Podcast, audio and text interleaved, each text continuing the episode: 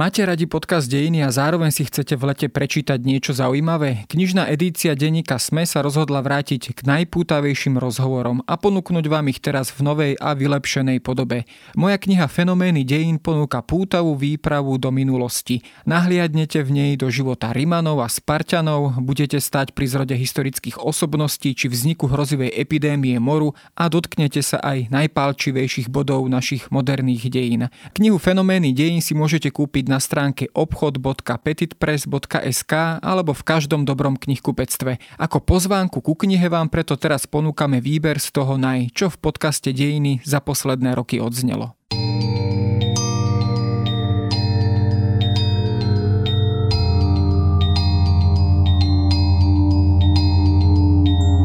Poznáme ho väčšinou z opačnej strany, predovšetkým z amerických filmov spracovávajúcich vo viac či menej kvalitnej podobe boje v Pacifiku počas druhej svetovej vojny. Aj po desaťročiach nás šokuje svojou krutosťou, bezohľadnosťou až fanatizmom, no zároveň vyvoláva v nás zvedavosť a otázky po jeho podstate. Ako už asi tušíte, reč bude o modernom japonskom militarizme. Ten sa však vo vyhrotenej podobe prejavoval už výrazne skôr než pri legendárnom útoku na Pearl Harbor či neústupčivom spôsobe boja, ktorý napokon krajinu vychádzajúceho slnka priviedol k atomovej katastrofe v Hirošime a Nagasaki. Japonská okupácia korejského polostrova či rozsiahlých priestorov Manžuska, imperiálna, mimoriadne krutá vojna proti Číne či v ďalších častiach východnej Ázie, to všetko nám dáva dostatok dôvodov, aby sme pátrali po vysvetlení a koreňoch japonského militarizmu, odkiaľ sa zobral a ako súvisel s procesom tzv. westernizácie japonskej spoločnosti a prečo si práve armáda získala v Japonsku v prvej polovici 20. storočia také dominantné a prakticky nekontrolovateľné postavenie. Moje meno je Jaro Valen, som zodpovedným redaktorom časopisu Historická reví a rozprávať sa budem s Františkom Pavlovičom z katedry východázijských štúdí Filozofickej fakulty Univerzity Komenského v Bratislave.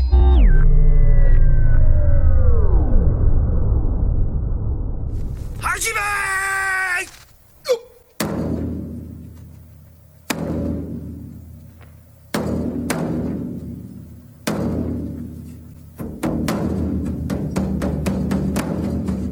Máme a samozrejme, dá sa povedať aj akýsi stereotyp pred očami, tú veľmi efektívnu, modernú, modernizovanú japonskú armádu, predovšetkým z čias druhej svetovej vojny.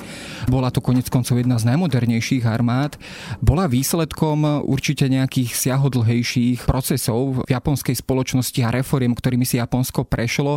Kedy sa vôbec tento proces modernizácie Japonska naštartoval? Bol to začiatok 20. storočia alebo už, už výrazne skôr? Nie, bolo to vyzeranie výrazne skôr a súvisí to s reformami obdobia Meiji, kedy sa v podstate celá spoločnosť a celé nastavenie vládnych elít menilo, pretože skončilo v podstate obdobie toho tzv. feudalizmu japonského a oni sa v podstate po vzore západných veľmocí začali veľmi prudko, veľmi rýchlo a veľmi efektívne modernizovať a v podstate v rámci tohto časopriestoru tak sa v podstate zavádzala aj nový typ armády. Vznikla tam v podstate branná povinnosť, tá už bola v 70. rokoch, 1873 myslím to začalo stalo. Tá branná povinnosť bola veľmi na naše pomery taká krutejšia, bolo to 4 roky plus 3 roky záloha, to sa týkalo všetkých mužov, ktorí boli na 21. Potom ste tam mali v podstate veľmi zvláštnu v roku 1882 vznikol taký v podstate cisársky, mm, nie že edikt, ako skôr určité doporučenie, že armáda sa a cisár sa nespochybňuje vo svojej podstate a očakáva sa taká ako keby prejavovanie takej e, nekritickej úcty a vo svojej podstate armáda bola tá, ktorá bola naj najbližšie vtedajšiemu e, cisárovi Meiji, ale keď sa na to pozrieme, prečo tomu tak bolo, tak e, vo svojej podstate to môžeme nájsť práve e, v tých obdobiach, ktoré predchádzali, to znamená predchádzali obdobiu, obdobiu Meiji, čiže koniec v podstate tej vlády šogunátu a v podstate tam sa tie klany, ktoré vlastne už videli ten pád toho šogunátu, pretože v roku 1853 vlastne prišli Američania, ktorí vlastne prinútili tých šogunát, aby, aby sa otvoril. Američania potrebovali kvôli lodiam prístup v tom, tomto regióne a Japonsko bola izolovaná krajina.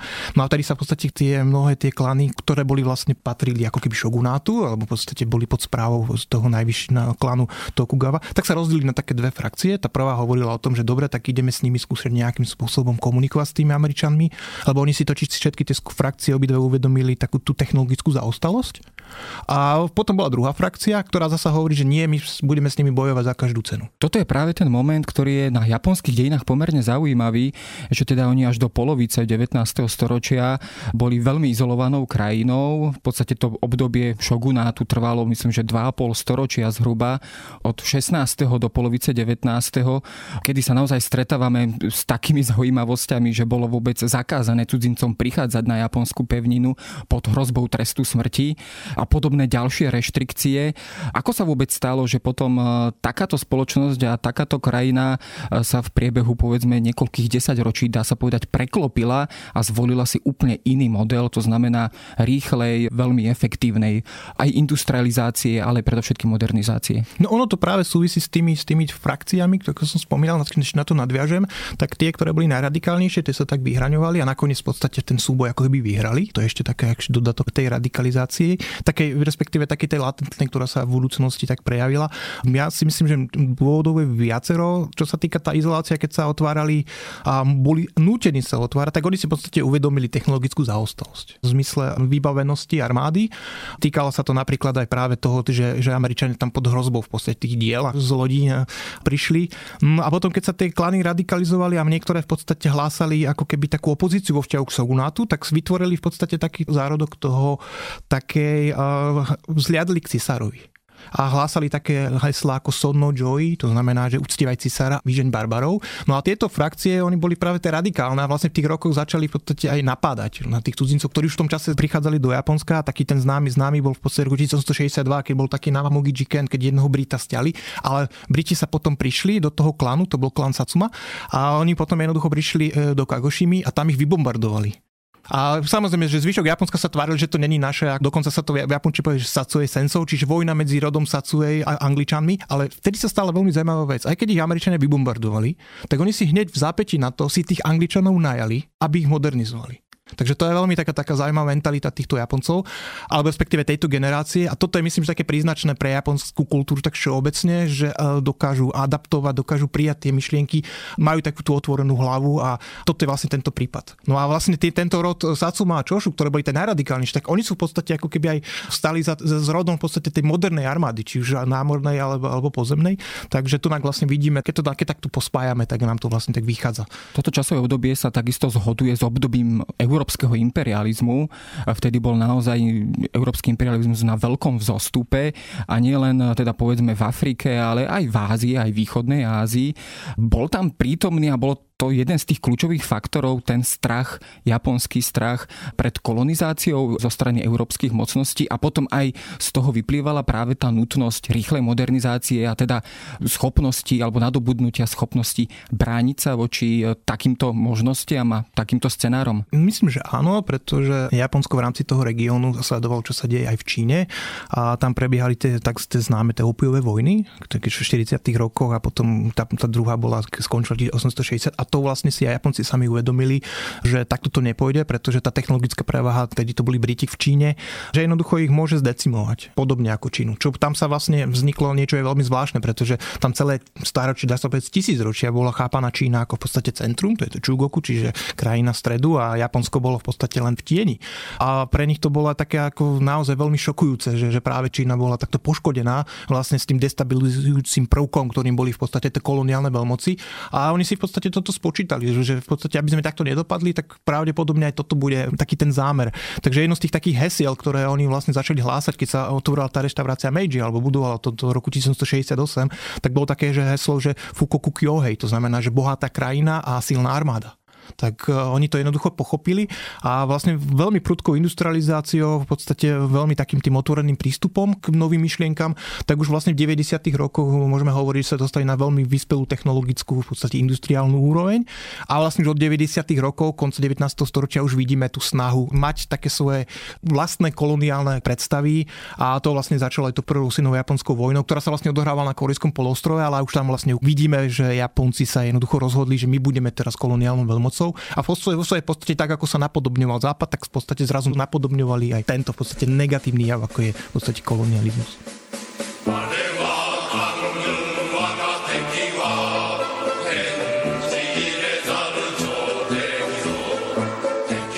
No, jedno z tých kľúčových reforiem, alebo tou najhlavnejšou reformou bolo vlastne prijatie ústavy Meiji, tak sa tomu hovorí a tak sa hovorí aj celému tomuto obdobiu. Aká to bola vlastne ústava, alebo aká politická konštitúcia vlastne vznikla na konci 19. storočia v Japonsku a keď sme hovorili zvlášť teda o postavení armády a silnej militarizácii spoločnosti, tak aké postavenie mala armáda vlastne v tomto konštitučnom systéme? Tak ten konštitučný systém bola po vzoru Nemcov, respektíve vtedajší premiér Hirobu Mito bol veľmi inšpirovaný tým pruským systémom.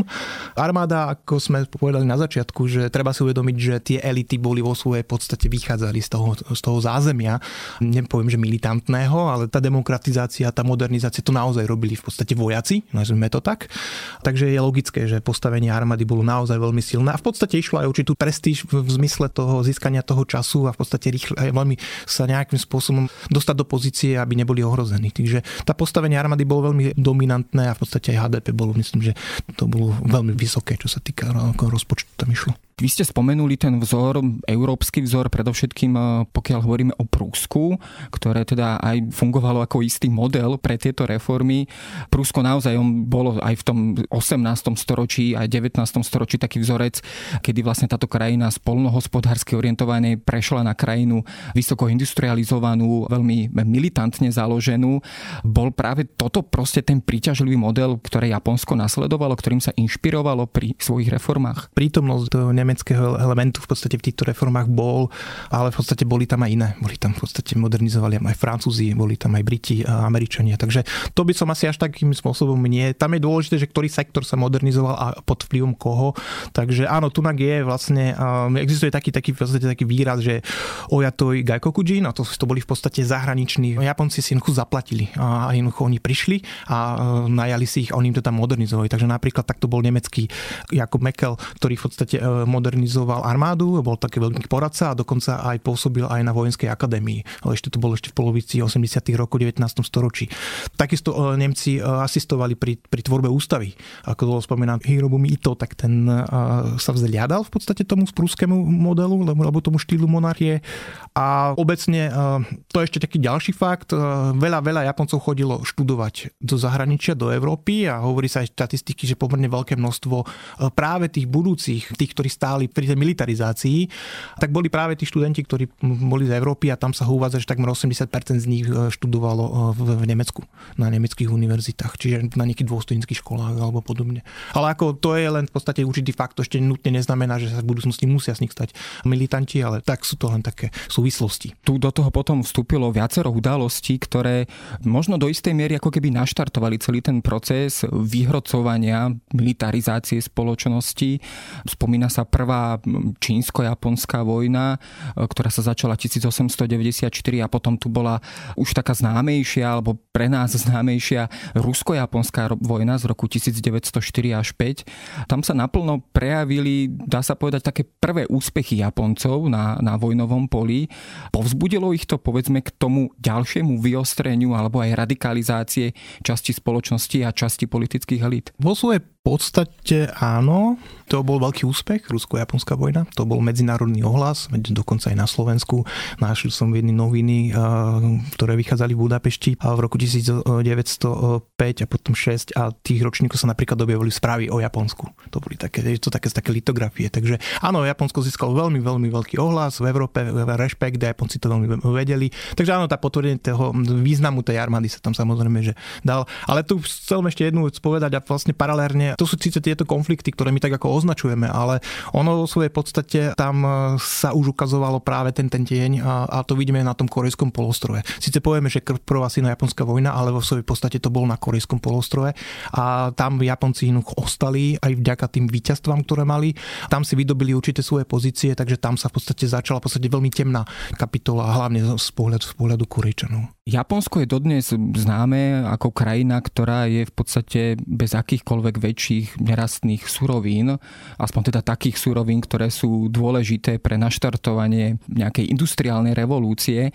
Museli teda siahať v podstate po zdrojoch z iných krajín. Bol toto povedzme aj dôvod, prečo oni teda naštartovali takú imperiálnu politiku. Spomína sa najčastejšie Manžusko, teda dnešná severovýchodná Čína, kde teda naozaj opäť sa na tom bojovom poli stretli opäť ako keby s Rusmi, alebo bol tam stred záujmov s imperiálnym Ruskom. Bol toto ten hlavný motivátor pre, pre tú imperiálnu politiku, pre tú snahu rýchlo modernizovať spoločnosť? Áno, potrebovali Japonci nerastné suroviny a vidíme to vlastne na príklade práve tej anexie alebo v podstate okupácie korejského polostrova, samozrejme toho Manžucka, kedy doslova drancovali nerastné suroviny, e, prírodné bohatstvo. Vlastne do dnešných dní, keď pôjdete do Korei, tak to tam vlastne môžete vidieť. Napríklad lesný porast je poškodený, pretože to tam jenom vyslovene drancovali. Takže áno, je to, je, je to jeden z tých hlavných kľúčových momentov, ke, kedy sa v podstate militarizmus síce na, na jednej strane hovoril tie svoje propagandistické uh, oslobodení azijských národov spod toho koloniálneho tieňu tých Európanov a že oni sú práve tí vyvolení národ, ktorý ich dokáže nejakým spôsobom tú Áziu vrátiť Ázicom, ale vidíme tam jednoznačne, e, že to boli v podstate koristnícke záležitosti. To sa týka hlavne juhovýchodnej Ázie a vlastne celý ten priebeh potom už neskôrších tých, tých bojov. Že áno, bolo to tam. Keď sa pozrieme ale na vnútorný politický život v Japonsku, mala vôbec armáda akéhokoľvek mocenského konkurenta, dokázal sa aj vôbec niekto vzoprieť na, na domácej politickej scéne? Alebo od začiatku hrala ten príjm? To je tragédia vo svojej podstate. Áno, hrala príjm. E, celkovo sa hovorí, že e, to je veľmi negatívny príklad toho, kedy civilné zložky stratia kontrolu nad e, armádou takže to tam je v podstate vidíme, to sa ukázalo celé 30. roky. Áno, nemali vo svojej podstate opozíciu, bolo to spôsobené viacerými faktormi. Ehm, keď vznikla eh, ekonomická kríza v roku 1929, tak to bola jeden z dôvodov, prečo práve o dva roky na to armáda zosnovala to vlastne uchopenie toho Manžucka. Pretože armáda vlastne prišla, keďže všetko išlo vlastne, ekonomika išla dole, tak oni vlastne o polovicu prišli menej a mali o polovicu menší rozpočet. Takže dáva to už tú logiku, to dáva tú ekonomickú, že prečo sa zrazu takto rýchlo potrebovali dostať na na ten kontinent, to je jedna vec. Ďalšie plán bola v podstate Čína, obrovská, bohatá, respektíve bohatá Čína. Tam sa vlastne začalo aj to obdobie takého veľmi e, nechutného teroru, kedy v podstate vznikali rôzne pravicové zoskupenia. Američania ich potom zrušili, boli ich takmer 27, napríklad Sakurakai alebo Kokuryukai, čo bol vlastne e, spoločnosť Čierneho draka. A vlastne to boli také polovojenské organizácie, väčšinou tam boli členovia armády, viac menej boli to tajné spoločnosti, ale oni začali vlastne systematicky páchať atentáty na, na premiérov, alebo v podstate na na, celé politické spektrum, ktoré sa ešte vlastne z obdobia Tajšo si zachovalo či takú tú demokratizáciu, tú pluralitu názorov. Takže keď ste boli v podstate premiér, hovorili ste niečo o demokracii, hovorili ste napríklad o nejakom pozitívnom vzťahu k Číne, ako bol napríklad Shidehara alebo neviem, Hamaguchi, to boli títo premiéry, tak ich jednoducho zlikvidovali. A v podstate už v roku 1932 tam bol len taký jedného premiéra vlastne zabili Inukai Tsuyoshi a to sa tak hovorí, že od toho roku 32 to bol v podstate taký ten moment, kedy už vlastne naozaj, že nebolo na domácom politickom spektre nebolo nejakej vôle, alebo jednoducho neboli síl. A ešte paralérne ešte by som podotkol, že ono vlastne tie obdobia aj predtým sa prijímali také veľmi dôležité zákony, ktoré v podstate neskôr sa tak nie že zneužili, ale boli v podstate nebezpečné v tom, že ešte v podstate oligarchovia z tohto obdobia Meiji tak vytvárali tzv. čian, to sú také na uchovanie, uchovanie pokoja alebo zachovanie pokoja. Taký najznámejší bol z roku 1925 Chian Ichiho, to, to znamená zákon na udržanie verejného poriadku. A on bol vlastne namierený proti všetkým ľavicovým, e, proti socialistom. Oni sa troška aj báli toho, lebo videli, aký bol osud Romanovcov v Rusku. No a vlastne tieto zákony vlastne potom spôsobili to, že takmer 70 tisíc na také tohto zákona väčšinou ľavicov orientovaných, perzekuovaných, kriminalizovaných. A to bolo samozrejme, že aj taký ten ďalší moment alebo aj dôvod, prečo tí militanti naozaj narastali v podstate na tej rôznej sile a nemali opozíciu, dá sa povedať. Takže potom sa nejakým spôsobom naozaj dostali do pozície, že to tam jednoducho ovládli a je to v podstate veľká tragédia, čo sa stalo.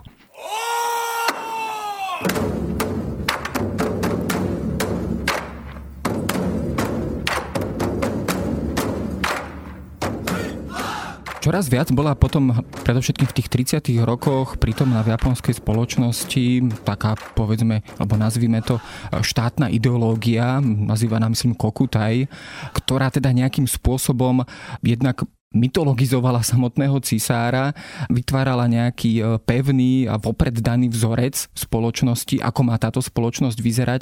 Vieme niečo bližšie o tejto ideológii alebo o tejto štátnej doktríne a ako vlastne vplývala na, na radové japonské obyvateľstvo? Tak táto doktrína, je to ťažko definovateľné, respektíve sú rôzne teórie, že ako to vlastne vyložiť, lebo samotný ten názov Kokutai, to je v podstate ako telo a krajina. Zjednodušene dalo by sa asi povedať, že to je v podstate určité štátne zriadenie zriadenie alebo nejaké politické, ktoré obsahuje veľmi silnú suverenitu cisára a v podstate vychádza z určitých tradičných, e, z, z nejakých tých povedzme z rituálov, z nejakej tej, tej kontinuity historickej. Takže na čelo máte toho cisára a v podstate vytvára sa to, je to také povedzme japonský svet, ten na to mám ťažko nejakým spôsobom zodpovedať, e, že či práve táto ideológia... Ono je taký určitý modus operandi e, vlády v Japonsku, to vlastne vidíme celý priebeh celých všetkých dejín a to je to, že čím ste bližšie k cisárovi, tak e, vlastne stávate sa ako keby tým nositeľom tej vlády, lebo vy vlastne z cicárskej autority získavate takú určitú legitimitu. Takže aj toto chápali samozrejme, že aj títo militanti a ako sme hovorili na začiatku, že celá tá reforma, to boli v podstate aj také tie radikálne klány a keď si spomenieme, že čo oni hlásali ešte, keď tam vlastne prvýkrát prišli Američania v tej polovičky 19. storočia. To sonno joy, to bolo vlastne sonno znamená úcta k cisárovi. Takže na tom bola vystavaná zvláštne zriadenie spoločenské, kde sa vlastne cisárska autorita nespochybňovala a armádne kruhy a títo militanti to tak ako keby zneužili celý tento ideológiu. Ono sa to objavuje už dávno predtým. O Kokutaj vlastne písal napríklad e, Aizawa Seishisai, čo bol taký známy v podstate ešte obdobia e, konca Bakufu. On o tom vlastne tiež písal vo svojich tézach a tiež v podstate to je vlastne taká určitá taká e, lokálne ponímanie, ako by malo zriadenie spoločnosť fungovať na čele so suverenitou cisára. Hovorili sme takisto aj o reformách, ktoré sa týkali e, predovšetkým aj vzdelávacieho systému. Súčasťou toho vzdelávacieho systému bola v podstate aj vojenská príprava. Tá v podstate sa týkala všetkých mladých mužov. Spomínali ste tú vojenskú službu, myslím, že 4 plus 3 roky v zálohe. Bola práve tá militarizácia vyslovene prítomná aj v tom každodennom vzdelávacom systéme, naozaj od malých detí. Ja som sa častokrát pri štúdiu tejto témy stretol s fotografiami z nejakých 20 30 rokov, kedy boli malé deti oblečené v uniformách, čo bola povedzme akási móda. Neviem, či to bol nejaký e, častý fenomén, ale bola práve tá militarizácia prítomná aj vyslovene v tom rodinnom, súkromnom, privátnom živote aj takýmto spôsobom. Detail detaily uh, neviem, ale áno, uh, to, ako ste opísali tie uniformy, tak to bolo. Dokonca tam bola najblúbenejšia farma v spoločnosti. V tých časoch bola kaky a taká tá olivovo-zelená, čo sú v podstate farby spájané s, s armádou. Deti nosili rôzne symboly, e, symboliku. E, boli tam v podstate vojaci, lode a neviem, ale neviem čo. Ono, tá, taká tá, práve ten vplyv toho, toho veľmi dominantného elementu tej armády e, na tú spoločnosť a tá, tá, tá atmosféra z toho strachu, ktorú oni vlastne vybudovali aj v že tým, že v podstate tam sa robili tieto mm, rôzne atentáty a vlastne takto si pripravovali tú svoju, uzurpovali si svoju moc, to potom naozaj, že vznikla z toho taká zvláštna situácia spoločnosti a zároveň ešte tam treba dodať, že bolo veľmi silná, silná propaganda tá propaganda bola veľmi, veľmi brutálna, dalo by sa povedať. A tá tiež vlastne prispela k také zvláštnej, naozaj veľmi zvláštnej situácii, kedy, kedy sa nám naozaj zdá, že celá, celá spoločnosť bola v jednom bojovom šíku. To už sa vlastne dostávame na koniec 30. rokov a v podstate k začiatku druhej svetovej vojny. Keď sa ale vrátime o kúsok, kúsok späť, to znamená pred vypuknutie druhej svetovej vojny, koho v tomto momente Japonsko považovalo za svojho, povedzme, úhlavného protivníka v celom tomto priestore. Bola to povedzme tá Čína, alebo bolo to už v tom čase sovietské Rusko, ktoré teda mohlo byť nejakým ohrozením pre Japonsko, alebo bola to povedzme Amerika, teda Spojené štáty a konec koncov bolo povedzme Pearl Harbor akýmsi vyústením e, tohto strachu voči Američanom. Takže kto bol priamo ich nepriateľ z ideologického hľadiska, to bol každý, kto, kto do tej Ázie nepatril, to znamená Ázia Azícom, tak môžeme takto sa na to pozrieť. Mali viac menej to svoje spojenectvo s, s, s Nemcami, tú geopolitiku riešili aj s Rusmi, takže ono vo svojej podstate ešte v nejak 1940 Japonci uvažovali nad tým, že, že sa vlastne tá sféra vplyvov sa bude deliť medzi tie krajiny osy a medzi povedzme Ruska, takže pre nich bolo dosť šokujúce, že nakoniec v 41. Barbarosa napadli v Nemci, Nemci Rusov. Na tú otázku, keď ste vlastne dali tie možnosti, tak by som asi najväčší ten, koho nad tým brali ako nepriateľ, tak to by bol, mohol byť ten, ten Spojené štáty a predovšetkým tá ich lokácia v tých ich flotíli vlastne v tom pacifickom priestore. To je jedna vec. Druhá vec je aj tá cesta k tomu Pearl Harbor, tak tam vlastne vidíte aj takú určitú genézu. No oni začali zaberať priestor a v podstate čo bolo, ako náhle bolo v 40. roku po, po, porazené Francúzsko Nemeckom, tak e, automaticky tá ich správa tej Indočíny alebo Kočinčíny e, bola na naštrbená a Japonci to samozrejme, že veľmi dobre vedeli. Dokonca e, jeden veľvyslanec z Londýna aj povedal, že musíme využiť v podstate tieto, tieto um, konflikt, ktorý bol v Európe na to, aby sme my v podstate z toho nejakým spôsobom ťažili. Tam vtedy v podstate Ázia Aziatom, takže oni začali, začali tak postupne zaberať tieto kolónie. Takže na rade bolo prvé oslabené Francúzsko, alebo ten vyšistický režim. No a vlastne už keď boli veľmi blízko Británie, tak vtedy sa vlastne v tom 41. dostala, dostala v podstate do sporu. To už pochopili aj Briti, pochopili to Holandiania a Američania, takže vytvorili veľmi silné embargo, embargo na Japonsko, čiže Japonsko zrazu ako keby bolo tak ako v, bez zdrojov.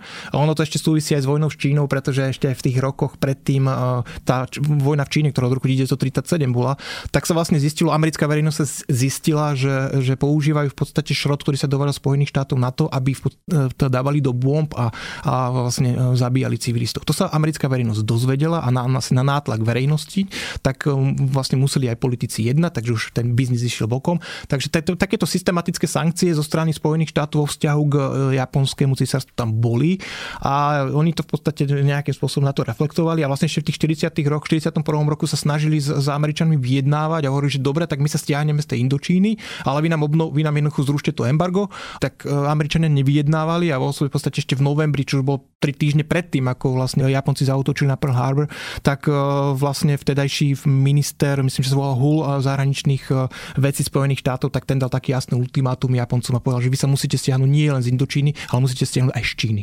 A toto bolo také v podstate z americkej strany také zásadové a myslím, že to veľmi prispelo k tomu, že Japonci to pochopili, že to je asi ich najväčší super v rámci tých ich plánov ovládnuť celý ten, ten región a získať tam tú, tú svoju, vybudovať si tú svoju sféru, sféru vplyvu.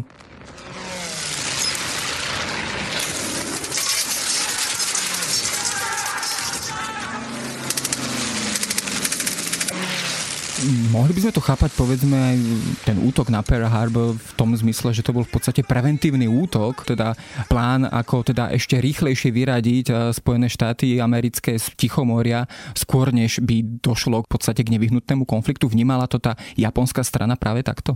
Ono, ten Pearl Harbor vo svojej podstate to bol útok na americké lietadlové lode a vlastne skončilo to veľkým fiaskom, pretože tam totiž to v Pearl Harbor v tom čase neboli žiadne lietadlové lode a Američania mali tri lietadlové lode na Midway v tom čase, jedna bola v San Diego a myslím, že ešte ďalšie dve boli, alebo tri boli v Atlantiku.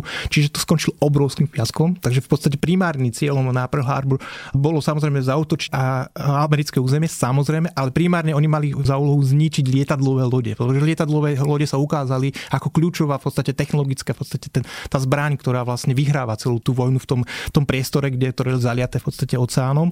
Takže toto bolo v podstate jeden z tých hlavných dôvodov. A to sa potom aj ukázalo, keď tie jednotlivé letky, oni vlastne moc neničili tú infraštruktúru a oni si to potom akože veľmi rýchlo dali dokopy. Samozrejme, že Američan to odstavilo na, na nemyslím, že na niekoho pol roka a vtedy vlastne Japonci 41 a 42 veľmi rýchlo postupovali a veľmi rýchlo ovládli hlavne už všetky tie krajiny.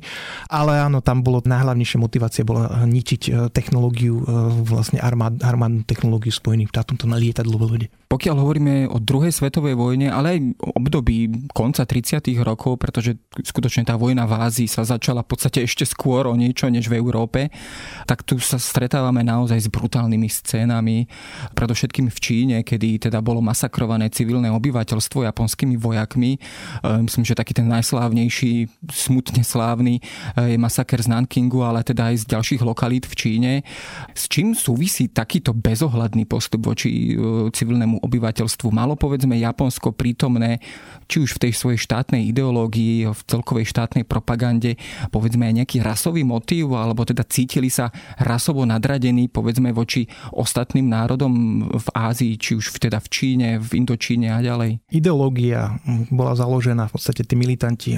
Môžeme sa na to pozrieť v podstate z pohľadu toho hlavného ideológa Šumeja o Okavu, ktorý vlastne písal, že Japonsko je nadradené celému svetu. Japonsko je v podstate vyvolená krajina, takže ten pocit nadradenosti je najdominantnejší. Vychádzali v podstate z určitých test, ktorí už boli, boli v minulosti, čiže môžeme tam akože spomenúť, že napríklad Yamaga Soko, ten v podstate hlásal niečo podobné a oni vlastne vychádzali tých ich test, to bolo ešte, ešte v podstate v začiatkom 17. storočia, ale oni tiež hovorili o tom, že Japonsko je vyvolená krajina, vytvorili ju bohovia, císar je priamy potomok bohov a sme vo svojej podstate ako keby naozaj unikátni. A už vtedy vlastne tam boli také tie tézy, keď sa tak ako zaznávala vlastne Čína aj, aj India, alebo v podstate vy ste ako keby tam som stále tie kráľovstvo menia a podobne, ale my sme konzistentní. Takže táto ideológia vo svojej podstate to vidíme práve aj v týchto, v týchto tézach z minulosti, ale ukázalo sa to veľmi pekne aj v tej, v tej práve v týchto ideológoch, tých Goebbelsoch, tých japonských, ako bol práve Šumej Okawa. A oni vlastne mali pocit tej nadradenosti a vo vzťahu k Číňanom vlastne chápali Čínu, propaganda ju chápala ako niečo, čo je menej cenné, čo je zaseknuté v minulosti, je to spiatočnícke, zaostalé a my sme tu tí, ktorí nejakým spôsobom ich dáme, dáme to do poriadku. Potom v podstate vyčítala propagandu, keď sa pozrieme na propagandu, lebo to si treba naozaj uvedomiť, že tá propaganda bola veľmi silná. Hovorili napríklad o tom, že, že Čína je vlastne len taký, čiže bábka Sovietskeho zväzu, narážali v podstate na veľký vplyv komunistov, to bol také ďalšie taký trň v oku. A to bolo v podstate jeden z takých tých, možno z tých ideologických základov, kedy sa začali naozaj len brutálnym spôsobom správať k civilistom. Na to sú rôzne teórie, napríklad aj ten Nanking, ktorý ste spomínali, ja som v Nankingu bol, je tam taká veľká expozícia práve tých atrocít, ktoré sa oni, oni e, dopúšťali a tam máte aj také, že oni ich nazývajú, že démoni a podstate také vyslovene ako e, nie ľudské bytosti, ale, ale niečo naozaj veľmi negatívne. Tam sa vlastne hovorí to, že keď tá prvá kampaň, keď začala, tak e, oni čakali, že troch, do troch mesiacov armáda vlastne ovládne tú Čínu. No si im to nepodarilo, pretože do troch mesiacov v podstate im trvalo len obsadenie Šangaja. A vlastne to máte vlakom, to je asi približne hodinu, neviem v tých časoch, koľko to je, tam máte potom Nanking, tak tam sa potom jednoducho dostali a údajne boli veľmi frustrovaní tí vojaci. Boli frustrovaní z toho, že sa im to nedarí a vlastne tam si tú frustráciu nejakým spôsobom vybíjali na tých Číňanoch a pod vplyvom práve tej propagandy, ktorá napríklad hlásala, že um, nemáte mať ľútosť uh, s čínskym vojakom, tam v podstate nemôžete ho ľutovať, lebo aj on vás zabije, tak, takže vlastne mali by ste ho zabiť vy a takéto v podstate tieto hlúposti, ktoré propaganda robí. Takže tam potom naozaj ten ľudský život bol uh, veľmi degradovaný a bolo to také veľmi smutné, smutné kapitole dejín ten japonský sen o tom o svojom veľkom impériu v celej východnej Ázii, respektíve v celom Tichomori sa postupne začal rúcať, predovšetkým samozrejme s nástupom Američanov v Pacifiku. Od ostrova k ostrovu samozrejme nemáme dostatok času, aby sme si tu teraz e, vylíčili e, celú vojnu v Pacifiku, ale keď sa posunieme na záver vojny, tak naozaj sme svedkami takého zarputilého boja Japoncov, aj keď už bolo v podstate jasné, že tú vojnu prehrávajú a že ju v podstate ani teda nemôžu jednoducho ustáť voči, voči čoraz silnejším Američanom. Až tam teda došlo k tým eh, najbrutálnejším záležitostiam, to znamená k bombardovaniu japonských miest a nakoniec aj k zhodeniu dvoch atomových bomb.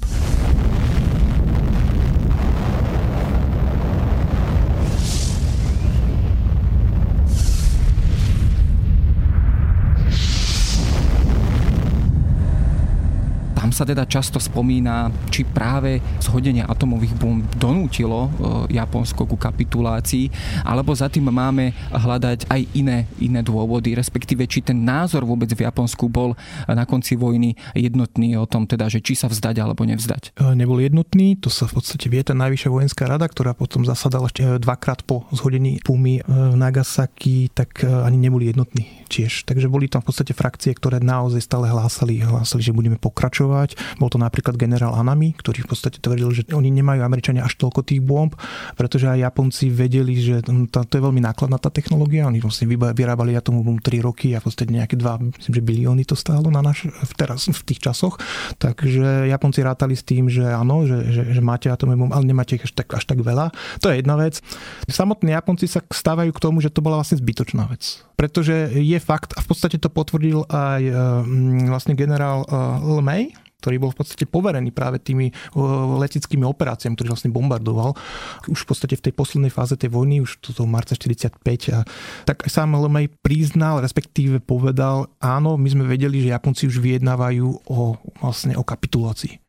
Aj napriek to tam v podstate, napriek tomu to tam hodilo, hodili, pretože Truman nad tým ako nejakým spôsobom trval, aby sa to použilo. Ono tých súvislostí samozrejme, že veľa, prečo k tomu to bolo. Japonci nechceli formálne kapitulovať, pretože potom v podstate, čo bola v postupíme, čo bola v podstate taká, taká ako keby deklarácia, tak oni Japonsku doporučili bezpodmienečnú kapituláciu. A to bolo niečo, čo pre nich bolo veľmi, veľmi ťažké, ťažké akceptovať, pretože nevedeli, čo sa stane s cisárom. Takže potrebovali v úvodzovkách určitý čas na to, aby to vyriešili. Japonci sa rozhodli, že niektorá časť, že budeme vyjednávať s Rusmi, zostali Stalinom. Tento trošku ako keby pozdržal v úvodzovkách a zároveň, zároveň Američania to tak interpretovali, že aha, tak vy sa nechcete vzdať. Respektíve je to veľmi komplikované, lebo to je kontroverzná záležitosť. Ale vo svojej podstate e, dá sa súhlasiť aj troška s, s, s japonskou stranou, ktorá vlastne tvrdí, že my už sme boli dávno na kolenách, e, ľudí čakali vo svojej podstate hladomor, tam sa vlastne pod vplyvom tých kampaní, čo mal práve, čo sme spomínali, toho Lemeja, tak tam sa 67 miest vybombardovalo dosť brutálnym spôsobom, že v podstate Tokio bolo 50% zničené, Osaka tam bol čiže nejaký 38% zničené. Takže oni vedeli, že my sme už boli jednoducho na kolenách. Ten fanatizmus tam samozrejme, že bol, ale ukazuje sa, že ako náhle cisár presadil tú kapituláciu, lebo na tej, na tej vojenskej rade, keď to bolo nerozhodné, tak on povedal, že dobre, tak kapitulujeme a oni sa podriadili sa v podstate tomuto. Tak e, vidíme, že tam mohlo to byť v podstate inak. A myslím, že to bol aj Truman e, alebo jeho poradca, teraz neviem, či to bol Stimson alebo Burns, ktorí sa vlastne vyjadrili, že možno keby sme to ultimátum Japoncom, to ešte bolo predtým, eh, dali viac tak konkrét, konkretizovali a napríklad by sme boli, hovorili aj o tom, o tom postavení cisára, o čím v podstate tým išlo, eh, tak by sme možno, že by k tomu nedošlo. Ale to, je, to sú také rôzne špekulácie. Tam sa zdá, že jednoducho, že eh, tam bol ten zámer, zámer tú, tú bombu hodiť. Jeden z dôvodov bola aj taká tak psychologická vojna. Na americkej strane sa častokrát hovorí o tom, že oni počítali s tou v podstate operáciou Downfall, ktorá vlastne čakala, že ešte, ešte rok sa bude v podstate Japonsko nejakým spôsobom brániť a vlastne námorná pechota sa vlastne začne tak postupne zaberať tie tak viacfázovo e, japonské ostrovy. Čakali tam vlastne taký ten e, vlastne fanatický odpor. Oni to vlastne videli, videli to v podstate na, v podstate na všetkých týchto kampaniách na týchto ostrovoch. Čiže napríklad začalo to Taravou a potom e, videli to v podstate v Okinave, na Okinave a podobne. A bol, bol toto reálny scenár? Povedzme teda, keby naozaj došlo k invázii na japonské ostrovy, teda čoho sa Američania naozaj výrazne teda báli a častokrát teda to práve je tento narratív, teda, že týmto sa aj vysvetľuje zhodenie týchto atomových bomb. Bola vôbec japonská spoločnosť schopná sa brániť takéto invázii po tom obrovskom masív, masívnom bombardovaní miest, vyhľadovaní naozaj rozvrate krajiny, ktorý tam nastal? No to je práve to, že oni práve, som už dochádzalo aj blokáde tých japonských ostrovov a e, Japonci nemali napríklad benzín, nemali ropu, takže oni vlastne nevedeli ani vyzlietnúť. Takže preto sa aj tým Američanom tak perfektne bombardovalo, pretože jednoducho ich nemal budú ohrozovať. Čiže aj sám eh, Lemay sa vyjadril, že oni čakali, že v septembri už budú ako keby v úvodzovkách hotoví, že všetky tie cele, ktoré chcú zničiť, že zničia. Áno, tam sa hovorí aj o tom, o tej také určitom fanatizme. Vie sa o tom, že už boli v podstate aj civilné obyvateľstvo bolo pripravované, napríklad sa učili ako niektoré zložky tých, tej domobrany, ako majú v podstate dať na seba bombu, ako, ako samovražedníci a hodiť sa v niekde. Ženám sa doporučovalo tam tak tie tyče a to tak sekali a sú to v podstate aj také tie zábery, kedy sa robí také branné cvičenia. Takže ten fanatizmus tá samozrejme samozrejme, že bol jeden z, z takých členov vlády 15. augusta, vlastne keď Cisár nakoniec e, v tom svojom známom prejave e, ako keby prijal e, tie, že, že, že, že skončíme, tak jeden z jej členov vlády sa tak vyjadril, že oni mali taký pocit, on mal osobný pocit z toho, že takmer 90% obyvateľstva, že bolo z toho také troška zmetené, pretože oni žili v tej propagande celé 10 ročia v tom, že my budeme to za cisára, zomreme, my ho ochraňujeme alebo podobne a zrazu sa im ten cisár ako keby vzdal. Takže oni boli z toho takí ako keby v úzovkách zmetení. Takže to sú také špekulácie, ja neviem, ako funguje DAO, na to sú tu určité teórie, ale napríklad určitý fanatizmus tam samozrejme, že bol, veď vo svojej podstate aj e, členom vlády, čo bol minister vojny Anami, tak ten spáchal e, samovraždu, pretože sa s tým nestotožnil, aby Japonsko kapitulovalo. A je tam v podstate taký známy prípad generála Ugakiho, ktorý v podstate na toto zareagoval asi tak, že síce císar v tom svojom vysielaní v rozhlasovom prijal tie ako keby podmienky Američanov alebo v podstate tých, tých demokratických síl alebo v podstate víťazných mocností ale nedostal, on osobne nedostal od neho žiadny nejaký taký ako keby dekret o tom, že je sprostený služby cisárovi, tak sa jednoducho rozhodol, že zobral si svoj meč, ten meč myslím, že mu dal ešte adminár Yamamoto, nasadol do lietadla a v podstate ako kamikadze odletel, takže to bolo také, také ako keby e, gesto. Ono sa potom aj našlo nejaké, Američania našli potom nejaké lietadlo, boli tam nejaké, nejaké tri obete, respektíve tri mŕtvoly, pravdepodobne to bol asi aj on, ale inými slovami, takže áno, bolo tam určitá, aj určitý fanatizmus tam bol, ale ja myslím, že naozaj platí to, čo čo som povedal na začiatku, že Japonsko už bolo naozaj veľmi zdecimované, zničené, dalo sa povedať. Vo svojej podstate, aj keď tam prišla okupačná správa, potom na jeseň v roku 45. tak sa vlastne čakalo, že tá, tá zima, ktorá vlastne príde, že bude obrovský hladomor. To sa vlastne, oni dokonca rátali, že tam budú miliónové obete. Takže Japonsko naozaj bolo zdecimované a či to malo zmysel hodiť tie atomové bomby, to je už v podstate na, na diskusiu, na to sú rôzne teórie. Každopádne ten cieľ bol vybraný zámerne, pretože tam aj všetky tie ciele, ktoré boli vybraté, tak tie súviseli s tým, že bolo vidieť, že si tam Američania chceli odskúšať tú zbraň, pretože Hirošima predtým nebola bombardovaná, bola vyňatá. To znamená, že to bolo kvázi zachované mesto, takže oni vlastne mohli potom e, spätne pozorovať e, vlastne ako, ako sa to celé poničilo.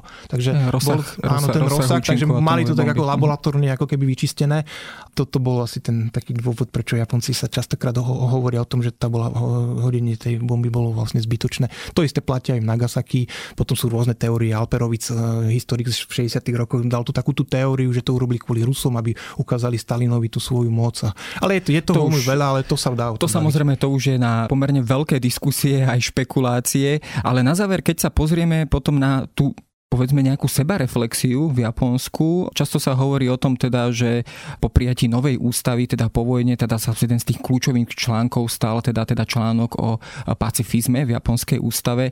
Je to výraz povedzme určitej sebareflexie, povedzme tak ako v tom nemeckom prostredí, e, alebo to nemecké prostredie prešlo si po druhej svetovej vojne nejakou denacifikáciou, e, prešlo si niečím podobným aj japonské prostredie, alebo naozaj je to, je to beh na dlhé trate, respektíve je to veľmi citlivá záležitosť, na ktorú dodnes nevedia ani kompetentní odpovedať. Predovšetkým tá ústava bola diktovaná Američanmi to je jedna vec.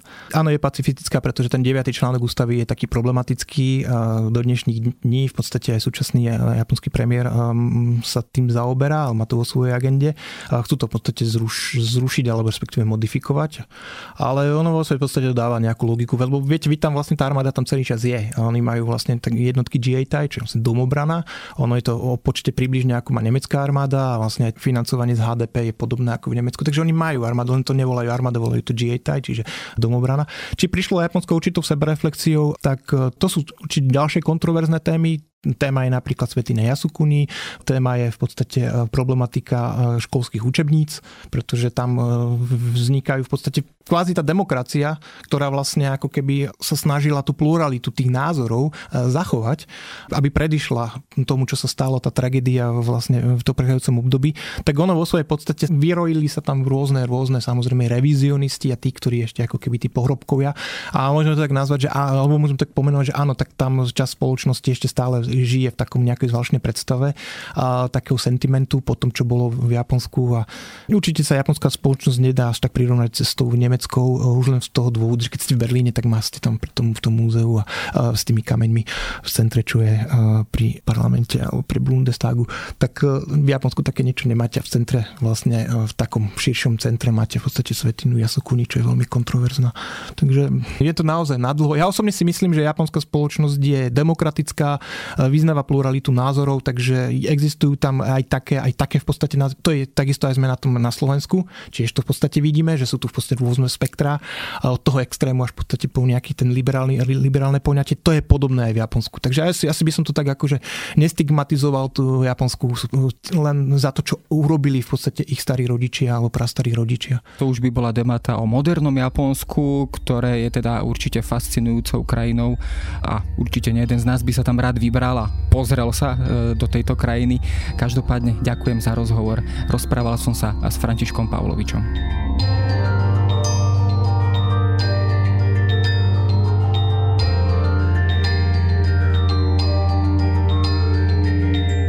To je na dnes všetko. Počúvali ste Dejiny, týždenný podcast denníka Sme a historickej reví. Podcast Dejiny vychádza každý týždeň v nedelu. Prihláste sa na jeho odoberanie vo svojej podcastovej mobilnej aplikácii na platformách Google Podcasty, Apple Podcasty alebo v službe Spotify. Všetky diely nájdete aj na adrese sme.sk lomka dejiny alebo historickareví.com. Ak sa vám podcast páči, môžete ho ohodnotiť. Ak mi chcete poslať pripomienku, môžete sa pridať do podcastového klubu denníka Sme na Facebooku alebo mi poslať mail na adresu jaroslav.valent zavináč petitpress.sk Ja som Jaro Valent a na výrobe tohto podcastu sa podielala aj Jana Maťková.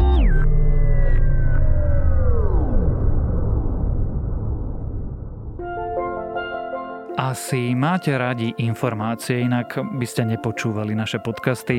Ak teda chcete vedieť o všetkom podstatnom, vymysleli sme niečo nové. Každé ráno za vami príde nielen podcast, ale aj náš ranný briefing, newsletter, ktorý je zadarmo a dozviete sa z neho všetko dôležité. Ak ho ešte neodoberáte, spravte tak na adrese sme.sk lomka briefing.